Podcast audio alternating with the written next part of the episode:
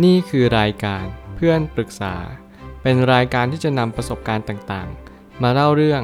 ร้อยเรียงเรื่องราว ให้เกิดประโยชน์แก่ผู้ฟังครับ สวัสดีครับ ผมแอดมินเพจเพื่อนปรึกษาครับ วันนี้ผมอยากจะมาชวนคุยเรื่อง หนังสือ The Seven Habits of Highly Effective People ของ Stephen R. Covey หนังสือเล่มนี้ทำให้ผมคิดว่า นิสัยเป็นส่วนที่สำคัญจริง ๆ ในชีวิตปัจจุบัน ไม่ว่าจะเป็นสังคมสมัยไหน การที่เราจะใช้ชีวิตประจำวันได้ มันก็ก่อเกิดให้เรามีนิสัยที่ดีหรือไม่ดีแตกต่างกันไป แล้วทำไมผมถึงเลือกอ่านเล่มนี้ ผมรู้สึกว่าเล่มนี้มันเป็นเบสเซอร์มานานมากแล้ว การที่ผมเห็นเลข 7 แล้วก็ effective เนี่ย มันทำให้ผมรู้สึกว่าการที่เราจะมี 7 นิสัยที่มีประสิทธิภาพได้ มันต้องเป็นยังไง การที่เราจะทำให้ชีวิตเรามีประสิทธิภาพที่ดีขึ้น มันแค่ 7 ข้อจริงๆเหรอ ซึ่งผมก็สงสัยมากๆ พราะผมได้อ่านแล้วผมรู้สึกว่าคนเขียนเขามีความคิดที่ดีมากๆ แต่บางความคิดบางข้อ คุณต้องเข้าใจมันอย่างแยบคาย ไม่ใช่ว่าคุณคิดแบบตื้นๆ และคุณจะเข้าใจมัน บางข้อเขาอาจจะพูดว่าคุณต้องคิดแบบนี้เลยนะ ถ้าเกิดสมมติคุณไม่คิดแบบนี้ชีวิตคุณจะไม่ดีแน่ๆ แล้วการที่คุณคิดแบบนั้นได้มันค่อนข้างยากพอสมควร เพราะว่าอะไรเพราะว่าคนไม่รู้ว่าวิธีการคิดแบบนั้นจริงๆอะมันเพื่ออะไร แล้วการคิดแบบนั้นมันดูตลกมากเลยนะ ถ้าเกิดสมมติเราไม่เข้าใจมัน ผมก็เลยมีความรู้สึกว่าทำไมต้องเจ็ดนิสัย ซึ่งผมก็มีความคิดว่าการที่เรามีความคิดที่ดี มีอะไรที่ดีเนี่ยมันก็จะมีส่วนสำคัญที่ทำให้เราประสบความสำเร็จอย่างแน่นอน แล้วนิสัยเนี่ยมันส่งผลต่อความมีประสิทธิภาพของคนจริง ๆ เหรอ ผมคิดว่าการที่เรา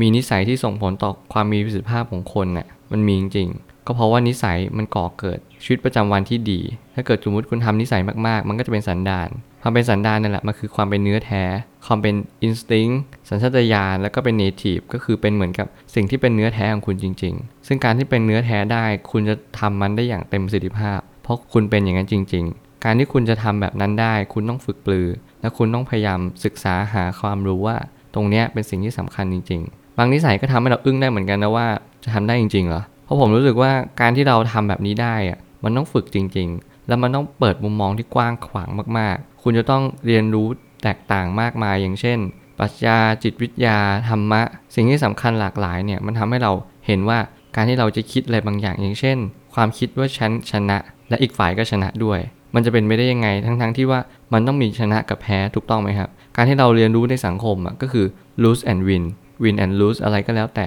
คือมันไม่ได้หมายความว่าทุกๆ การแข่งขันมันจะต้องชนะอย่างเดียวมันเป็นไปไม่ได้มันเหมือนเราอวยตัวเองว่าเราก็ชนะเหมือนกัน แต่การที่เขาสอนว่าคุณคิดว่าคุณชนะเหมือนกัน มันหมายความว่าคุณทำอะไรไปก็ตาม คุณต้องรู้ว่าสิ่งที่คุณทำอะมันเป็นเพื่อประโยชน์ต่อคนอื่น และเป็นเพื่อประโยชน์ต่อตัวคุณเองหรือเปล่า ถ้าเกิดสมมติคุณรู้ว่าเขาวินคุณก็วินเช่นเดียวกัน คือเราต้องเป็นผู้ให้อย่างแท้จริง การเป็นผู้ให้ก็คือวินวินอะถูกแล้ว นี่ก็คือหลักที่พระพุทธเจ้าท่านตรัสสอน แต่ในความเป็นจริงคนที่อยู่ฝั่งตะวันตก อาจจะไม่เข้าใจความหมายว่าวินวินคืออะไร เราอาจจะมีความรู้สึกว่าคำว่าวินวินมันอาจจะเป็นเหมือนอุดมคติมากกว่า ที่มันจะเป็นความจริง การที่เรามีความคิดแบบนี้มันค่อนข้างที่จะยาก ถ้าเกิดเราจะยอมรับมัน เพราะเหมือนเราหลอกตัวเอง การที่เราจะน้อมรับความจริงข้อนี้คุณต้องฝึกแล้วก็พยายามฟังให้เยอะๆ หาข้อมูลและหาค่ากลาง คุณจะเห็นว่าการคิดแบบชนะทั้งสองฝ่ายเนี่ยมีมันสามารถทำได้จริง ๆ แล้วมันเป็นไปได้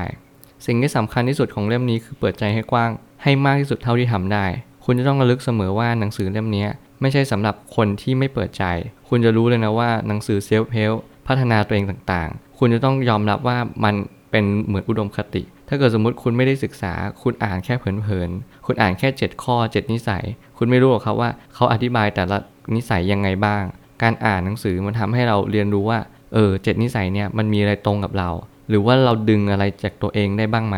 การอ่านหนังสือมันไม่ได้หมายความว่าคุณจะสามารถทำตามหนังสือได้ แต่เมื่อไหร่ก็ตามที่คุณเลือกหนังสือนั้น มันไม่ใช่เรื่องบังเอิญอย่างแน่นอน แต่ว่ามันเป็นการที่คุณเลือกอ่าน และคุณก็สามารถเสพสิ่งต่างๆ แล้วมันก็สามารถดึงศักยภาพของคุณที่คุณมีออกมา แล้วมันต้องเกิดจากตัวคุณเองเท่านั้น มันไม่ได้หมายความว่าคุณอ่านเล่มไหน แล้วคุณจะเป็นเหมือนเขา มันเหมือนจากที่ผมได้เคยอ่านมา เขาก็พูดว่า การที่คุณอ่านมันไม่ได้หมายว่าคุณได้เรียนรู้สิ่งใหม่หรอก คุณได้เรียนรู้สิ่งเก่า และสิ่งนั้นคุณเคยได้สะสมประสบการณ์มาแล้ว มันก็เลยดึงสิ่งนั้นจากสิ่งที่คุณมีออกมา มันเลยกลายเป็นว่า คุณก็จะได้รับสิ่งที่คุณมีอยู่แล้ว ไม่ใช่สิ่งใหม่ หนังสือเล่มนี้มันอาจจะดึงสิ่งต่างๆ ในตัวคุณมาได้ ที่คุณอาจจะคิดที่คุณอาจจะวิเคราะห์มาอยู่แล้ว ซึ่งไม่มีใครสนับสนุนความคิดคุณ พ่อแม่อาจจะไม่เห็นประโยชน์หรือว่าเพื่อนหรือว่าแฟนคุณก็ตาม นักเขียนก็จะมีความคิดที่ดีมากๆ ซึ่งจะดึงคุณออกมาจากโลกแห่งความไม่ดี โลกแห่งความมืดมนหรือว่าอะไรก็แล้วแต่ เพื่อให้คุณเจอโลกที่ดียิ่งขึ้นกว่าเดิม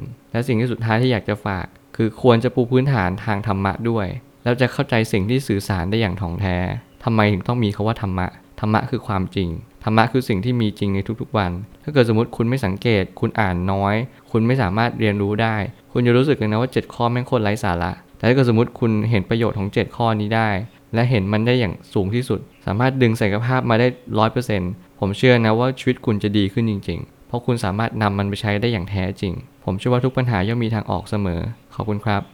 รวมถึงคุณสามารถแชร์ประสบการณ์ ผ่านทาง Facebook Twitter และ YouTube และอย่าลืมติด Hashtag เพื่อนปรึกษาหรือ f r ร e n d t a l k a ด้วยนะครับ